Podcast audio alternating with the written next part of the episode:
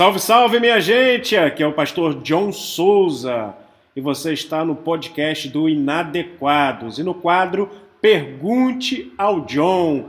Toda segunda-feira eu vou soltar lá no meu Instagram, prjohnsouza, caixinha de pergunta que eu responderei na terça-feira. E na quarta, no máximo, você vai poder vir aqui no podcast do Inadequados e conferir a sua resposta, hein? Tamo junto, um abraço, minha galera!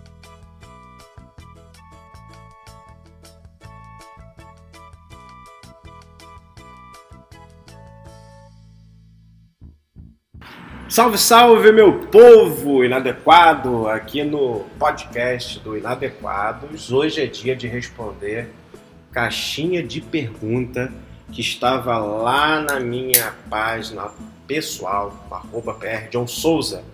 Então é muita perguntinha que vocês fazem. Tem pergunta boa, tem uma pergunta. É, decanta lá Tunai, né? Então eu quero que vocês hoje vão lá agora, quando vocês estão ouvindo, porque dá para sair rapidinho aqui do, do negócio sem, sem fechar o meu áudio. Enquanto eu tô falando, você vai curtir o arroba PR John Souza, que a gente vai começar a responder as perguntitas que vocês fizeram. Primeira pergunta. É, tem uma teoria de que Maria não era virgem e que Jesus foi concebido de maneira tradicional. O que, que você acha? O caminhão passando, é, o microfone é potente, capta até o caminhão passando. Cara, o que, que eu acho disso? Não muda nada. Não muda nada. Eu acho que, inclusive, o fato de Deus encarnar num homem concebido de maneira completamente normal, né, como que é o sexo, né, não mudaria nada, né? Jesus é a encarnação do Pai, ele é o primogênito da criação. Então não vai mudar necessariamente nada, né? O nascimento virginal, ele é para se comparar com o nascimento do César, né? Por isso que a palavra cesariana, acredito que só quando a mulher concebia de maneira natural, ela perdia a virgindade, né? Então a cesariana tirava da barriga da mulher a criança sem a concepção natural, né, pela vagina, pelo canal vaginal. E daí, meus irmãos queridos, daí era o nascimento dos deuses, porque não saía pela vagina, né? Então, ele vem para competir com o nascimento do César, né, que depois foi conhecido como cesariana, ok? Então, não mudaria nada, né? Assim, conceitualmente, o fato de ter concebido uma virgem era para competir com a ideia de que César também nascia de uma virgem, né? Os Césares, né? Porque César não é uma pessoa, é um título, ok? Então não muda nada. Eu acho que Jesus nascer do sêmen e do sangue é algo que é, torna a Deus mais próximo da gente. O que, que você acha que Jesus quis dizer com sejam perfeitos como o Pai é perfeito? Essa palavra perfeito, lá no, no texto original, Mateus, capítulo 5, se eu não me engano, lá no último versículo, no versículo 48, e se eu não me engano, se eu tiver errado, você vai e procura, porque eu também não, não sei se eu estou certo sempre. Na verdade, eu nunca estou certo sempre. A palavra grega teleios tem a ver com maduro, com integral. Sejam maduros, sejam sóbrios, sejam inteiros. Tem muito mais a ver com a linguagem agro com a linguagem daquele que é um pastor, daquele que é um é, pecuarista um, ou um agropecuarista, né, do que com a ideia de revolução industrial e tudo feito igualzinho, de forma perfeita, simétrico. Né? Tem a ver mais com a forma com que os artesãos produziam aquilo que era manual, aquilo que tinha defeitos, mas era inteiro, aquilo que tinha defeito, mas era maduro. Tem, tem a ver com maturidade tem a ver com integralidade. Aqui não é a perfeição da forma que a gente conhece, que é o imaculado, que é o que não erra, que é o que não tem arestas a, ser, a serem aparadas, né? Mas tem a ver com maturidade. Qual o seu autor favorito? Olha, eu tenho muitos autores favoritos. O, mais, o que eu mais amo é o Stephen King, né? Tem nada a ver com teologia, né? Mas o Stephen King é o que eu, que eu mais gosto. Eu gosto da forma que ele escreve. Eu acho que a forma que ele constrói a narrativa para mim é incomparável e as histórias, né, que são fantásticas. Dentro da teologia é o Jürgen Moltmann, né, que eu, que eu mais gosto. É, também tem o Caio Fábio, né, os escritos dele me moveram muito no período da adolescência, todo mundo sabe que eu trabalho com ele. Uh, deixa eu ver mais. Eu, eu me surpreendi há dois anos com a, com a freira é, Ivone Gebara. Ela é da Tel Poética, é uma mulher fantástica. E eu, essa, esse mês eu conheci o Paul Beatrice Preciado.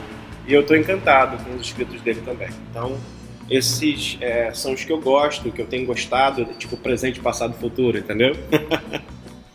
Vai ter chatice na eternidade? Eu creio que não, cara. Eu acho que o pecador ele entra para a eternidade. O chato ele perde a oportunidade por chatice. Então, acredito que não. Chatice é um, um mal que nós temos é, em meio à, à vida, à, à, essência da vida e à natureza da vida. Mas acho que para a eternidade, cara, para ausência de tempo, tem um chato. Meu Deus do céu, vai ser horrível. Foram dois templos, o de Salomão e o de Zorobabel. Aquele templo de Jesus foi feito pelos. Pelos quem? Deixa eu ver. Aquele templo foi feito pelos romanos? Não. Ele é o templo de Herodes, né?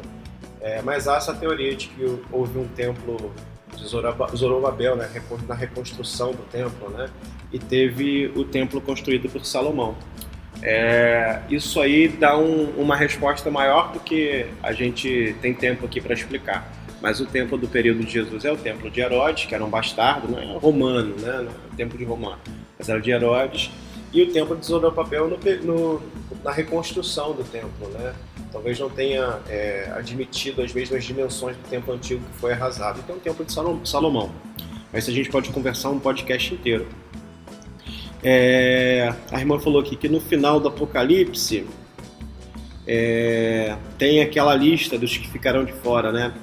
É, ela perguntando se é o contexto da época, como assim?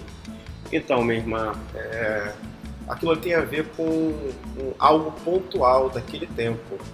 É, o Apocalipse ele não é para o futuro, ele não está lendo Búzios, não está jogando tarô para o futuro. O Apocalipse está contando uma narrativa daquele tempo, em que João, né, o apóstolo de Jesus, o apóstolo que Jesus amava, estava preso na ilha de Pátimo e dava conselhos para as igrejas que estavam na Ásia. Né? Imagina igreja, a gente imagina que era um templo, não, eram as casinhas das pessoas que se reuniam naquelas sete igrejas que a gente vê no início do texto de Apocalipse. Logo, Apocalipse não é um livro, né? Apocalipse é um estilo literário. É uma forma, não tem um estilo literário romance, tem ficção, não tem biografia, não tem isso. Então, Apocalipse é um estilo literário. Na verdade, o que Apocalipse é são as revelações de João que ele recebe acerca das igrejas e do que aconteceria naquele momento. Se você ler o início de Apocalipse, você vai ver que aquilo que aconteceria naquele tempo, que não é, tardaria em acontecer. Então, é basicamente isso, né? Apocalipse não é algo para o futuro o Apocalipse era algo que estava acontecendo naquele momento, isso não significa que não tenha aprendizado nele, ok? Que conversa é essa de força de sanção era no cabelo? eu não tenho essa conversa, não. É, eu não, não coaduno com essa ideia, não. É, a força de sanção vinha de, vinha de Deus, né? segundo a narrativa do texto. Qual era de sanção? Força tipo Superman ou lenda? Não, acredito que não, né? Mas era um homem forte, era um homem com, com o porte de um homem, de uma pessoa, né? E que era naturalmente forte. Você tem ideia de quantos textos não foram inclusos na Bíblia por serem considerados apócrifos? Bom, isso aí está na construção do, do cânon, né? Do cânon bíblico, passou por vários concílios, né? E não era unanimidade o cânon que a gente tem hoje.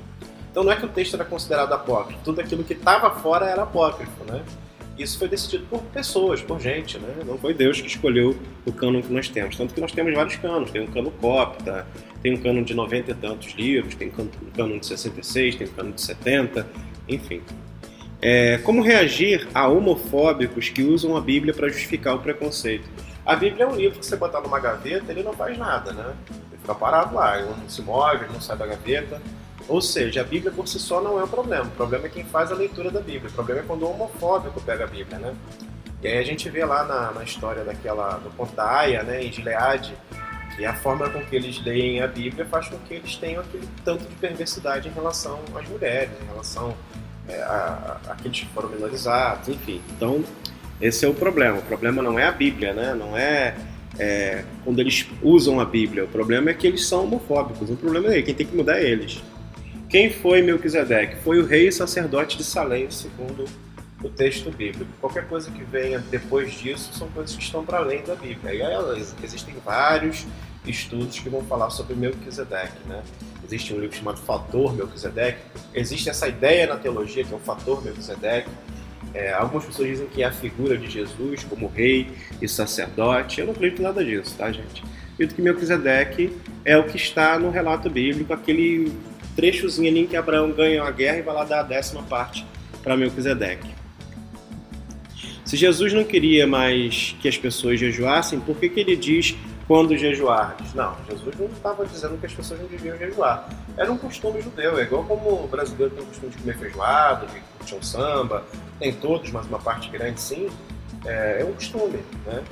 Então, quando ele diz quando jejuardes, né, ele está dizendo, olha, gente, não seja esse tipo de jejum que as pessoas ficam se humilhando com o olho fundo, fica bem, cara, sabe? Fica tranquilo, quem precisa saber do seu jejum é só, é só Deus.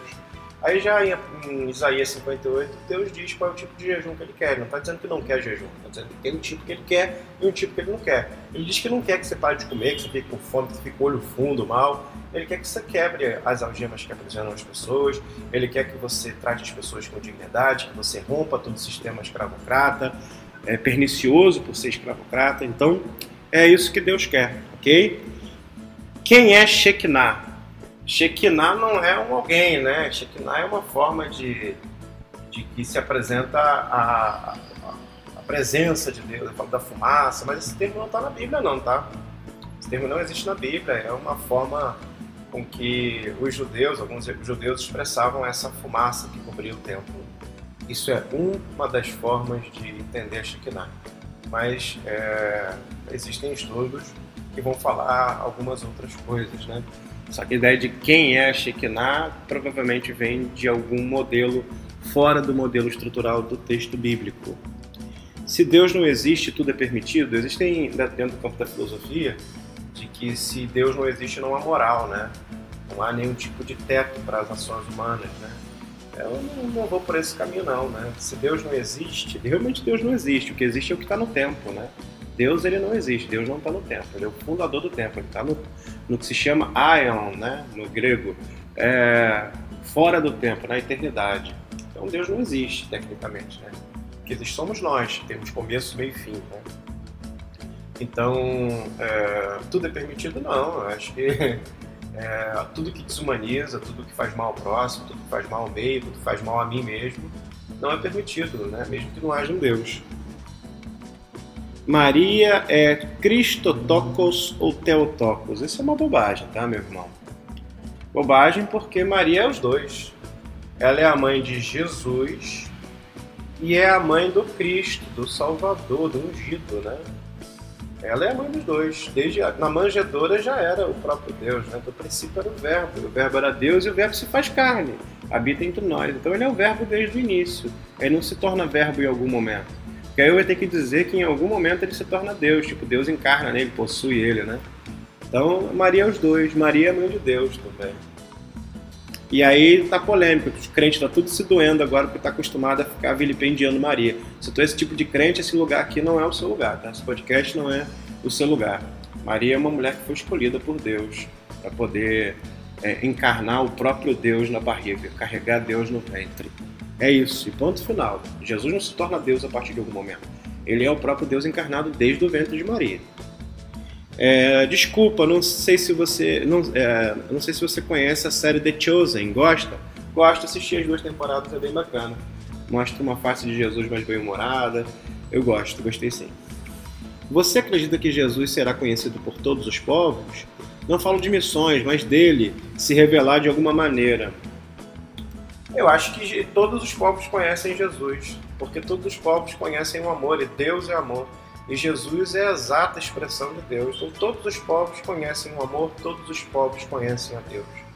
Todos os povos. Agora, o Jesus como caractere da fé cristã, Jesus como fundado pelo, pelo, por Constantino, Teodósio, não, eu acho que não há necessidade, não sei se todos os povos conhecerão, conhecer no sentido de saber quem é e de, que haver uma relação de fé, acho que não há nem necessidade para isso.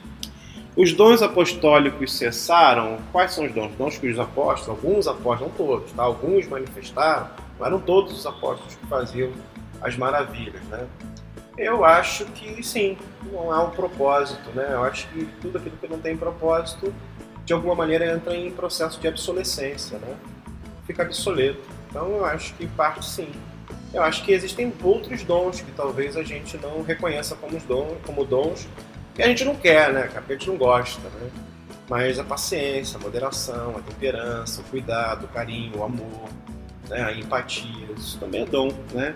Pode ser que a gente não reconheça porque não está no texto bíblico. Olha que loucura. Ficamos refém da Bíblia. O que, que Jesus quer dizer que vou preparar lugar para vocês na casa do meu pai tem muitas moradas? Obviamente não está falando de habitação, né? Minha casa, minha vida, prédio, né?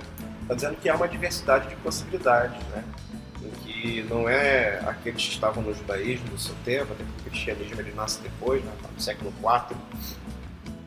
Está dizendo que existem muitas possibilidades não há uma única vertente que detenha o poder, que detenha a consciência de Deus. Então, é, ele não está fazendo casa naturalmente, né?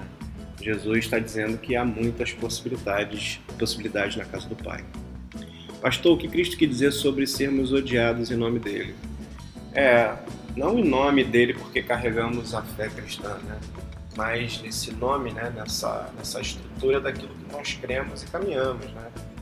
Por exemplo, quando a gente faz o que é bom, quando a gente, como um padre juntando celeste, está lá quebrando pedra debaixo do viaduto que colocaram para as pessoas não dormir, não dormirem ali, né?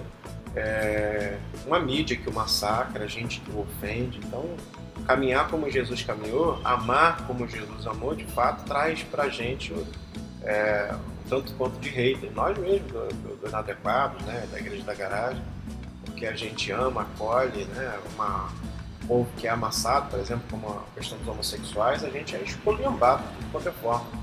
Então, é, a gente precisa entender que uma vez que a gente caminha como Jesus caminhou, a gente também sofre o mesmo tipo de perseguição que ele sofria.